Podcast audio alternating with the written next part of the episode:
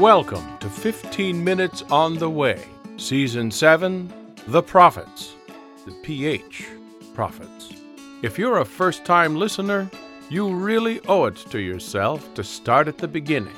You can easily find episode 1 of season 1 at 15minutesontheway.com. Don't spell out the number. Otherwise, brace yourself for a conversation with God's voice telling His side of your story.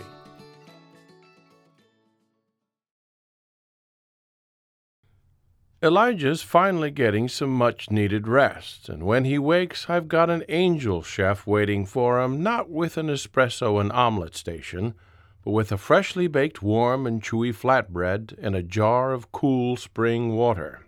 Elijah consumes them both, then sleeps again on his full belly a while.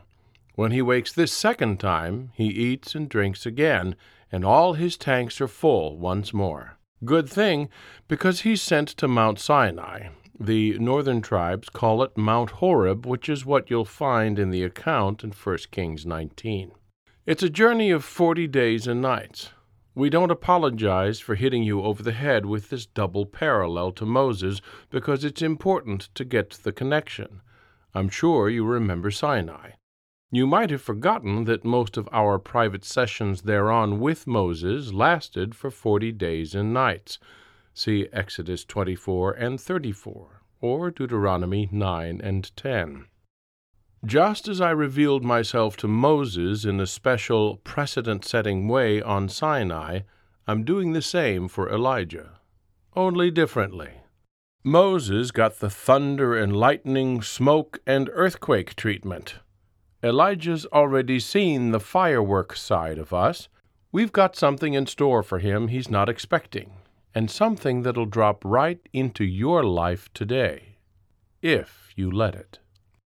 You see, once Elijah's had a good night's sleep in a cave on Sinai after his long journey, lest the doubters say that what happens next is sourced in fatigue induced hallucination, I tell him to go out, stand on the mountain, and await my arrival. He waits, and a massive wind of biblical proportions whips up, the kind we used to pile up the waters of the sea when full Israel escaped Egypt. Only this time we are not in the wind. Then an earthquake hits, the kind that would have made Moses think, yep, Yahweh's walking around up there again only this time I am not. Then a fire rolls through, not sticking to any one bush, not burning any of them either, something else that would have made Moses say, Is that you, Lord? Nope. We are not in the fire this time either, not in any of these three forces that have accompanied our presence in the past. And that's the point because the next phenomenon that manifests out of nowhere is barely noticeable compared to the cacophonous events thus far. If we hadn't told Elijah to look and listen for us, he'd surely have missed me. Notice that bit as well. His ears are perked, though, and he hears a still small whisper a voice so gentle as to be just one tiny notch louder than imperceptible by human ears. Elijah does hear it and knows it's me. He comes out of the cave, holding his coat up to his face because he's afraid to look at me, just like Moses in our first meeting with him, uh, Exodus 3 6. The still voice then forms a question What are you doing here, Elijah? Elijah seems to be unsure whether the question is related to his current presence in the cave or pertaining more broadly to his general purpose in life. Elijah's answer covers both possibilities and betrays his recent pessimistic tendencies. Obviously, things are in a poor state of affairs in Israel, but Elijah characterizes them as even worse than they are, essentially replying, I'm the only one left following you, and they're trying to kill me. Well, there are still a good number who've placed their trust in me, including a huge swath of folks that just witnessed our triumph in the Mount Carmel showdown. And they're not all out to get Elijah. Only Jezebel is. Granted, she's got some resources, but if this is about resources. I've been patient and understanding with Elijah, giving him some rest and time to recharge. Now I gently tell him it's time to get back to work. I don't holler at him. Remember, this is still a conversation held in soft, gentle voice. I simply tell him there's still work to be done. Work that will move the Abra plan into the next generation. I tell Elijah he's to commission his own replacement, a fellow we've already picked out and have waiting for him beside the road up ahead. Elisha. Very similar to Elijah, but different in both name and manner. And I correct Elijah's thinking that there are none in Israel that follow me, telling him a nice round symbolic seven thousand Israelites have not yet bent their fourteen thousand knees in unfaithful Baal bowing. Now, before we introduce you to Elisha, think about this episode in Elijah's journey. We've already marked out the need for rest in your life. We told you as much at the very beginning when we set the Sabbath as a recharge day for the entire human race. Here in the cave, though, is another lesson. I've already revealed myself to Moses on this very mountain, with all the special effects you'd expect from a deity of considerable, make that limitless size and power, the smoke and rumblings and so on. I am all that any time it's needed. To Elijah, though, I reveal a new side of myself, if you will, the softer, gentler side, the side that speaks to you in the time of quiet and silence. There will be times to shout at you during energetic and dramatic circumstances, times of turmoil of some kind, mostly. But there are also moments where you have to be listening for my voice in order to hear it when you have to be still a while, away from tumult and distraction. There are things to hear from me in the quiet, quiet which you will have to deliberately seek and guard. Things which you will be unable to hear in the midst of busy clamor, the clamor to which your life will default unless you intentionally will it otherwise. So make sure you make quiet happen regularly so you can hear me. Elijah's break over, he sets out from the mountain just as we tell him to.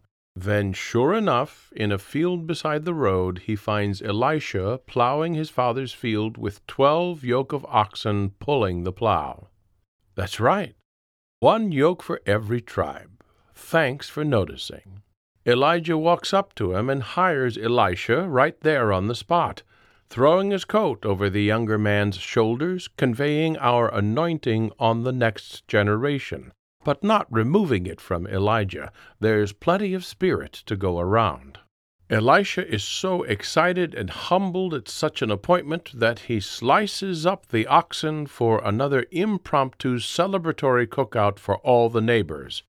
By now, every ox in Israel should know it's going to end up as sacrifice or supper some day, or both.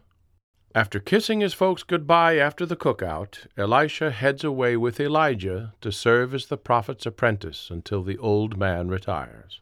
Before that happens, though, Ahab has to be dealt with. While Elijah's been away, I actually give Ahab a surprise victory over Ben Hadad, king of Aram, Israel's northeastern neighbor. That's Syria in your habitat. You'll recall that in recent episodes, King Asa of Judah had made an alliance with that Aramean king, drawing Ahab away from his growing incursion into the south. Well, Ben Hadad has been a growing thorn in Ahab's side. Seeking his heart through blessing, we give Ahab victory over this border enemy, and it's clear that we are the source of that victory, so that he has yet another chance to come around. In full disclosure, I am also keen on proving to Ben Hadad that I am not simply a neighborhood hillside god, which is what he thinks of me at the start. This is all in 1 Kings 20, 23 and following. I mean, Ahab was right there and had a front row seat for our victory on Carmel. Then I tell him what strategy will defeat the attacking Ben Hadad. It shouldn't surprise Ahab that he wins. I told him he would if he followed my advice. It shouldn't and doesn't surprise me that Ahab decides to improvise at the end of the final battle and do things his way instead of the way we have prescribed. This is the point where he should be having an epiphany, a come to Yahweh moment, connecting the dots that draw a large arrow pointing directly at me. Instead, he only does things my way as long as it's convenient for him, then jumps off the moment he thinks he knows better than us. Lest there be the tiniest hint of any positive impact on Ahab from our blessing him with victory, his penultimate episode in Tom proves his colors haven't changed. In fact, they've worsened. As always, you're welcome to read all the details for yourself. 1 Kings 21 covers what we will call the vineyard incident. Ahab and Jezebel have got themselves a winter palace in the sunny Jezreel Valley. Ahab fancies the neighbor's beautiful vineyard full of old growth vines that have been in the family for generations. The old gents wants them to stay in the family for his descendants and refuses the king's offer to purchase the place. Ahab and Jezebel arrange the guy's murder He's stoned to death because of lies Jezebel publishes in Ahab's name, and Ahab takes over the coveted vineyard without paying one red shekel, breaking multiple commandments covering family properties and, of course, murder. Well, Elijah's back on the job for this one and tells Ahab in no uncertain terms that this is the last straw in a long line of last straws. Ahab and his imaginative wife have brought doom down upon themselves by their own sin. The end of Naboth, the vineyard owner, was all Jezebel's idea. Her colorful imagination requires an imaginative end. You can read about that in verse 17. Not only have Ahab and Jezebel sinned themselves, they have caused my children to sin. And like any good parent, when someone messes with my kids, they're in for it. Although, to his surprising credit, Ahab believes Elijah's pronouncement of judgment, so much so that the idolatrous king tries to make up with me, doing the things that in his habitat convey remorse and repentance. He tears his clothes, wraps himself in the equivalent of burlap bags, and refuses to eat. And so, as we've done before, we mitigate the coming judgment and hold total disaster off for a generation. Who knew that Ahab had it in him? However, he still has consequences headed his way because he didn't finish off the Arameans like he was supposed to. They come after Ahab for and with vengeance. Suddenly, the southern kingdom is on Tom's radar again because Ahab strikes up an alliance with them in order to deal with the threat. He could have just asked me to handle it, but no.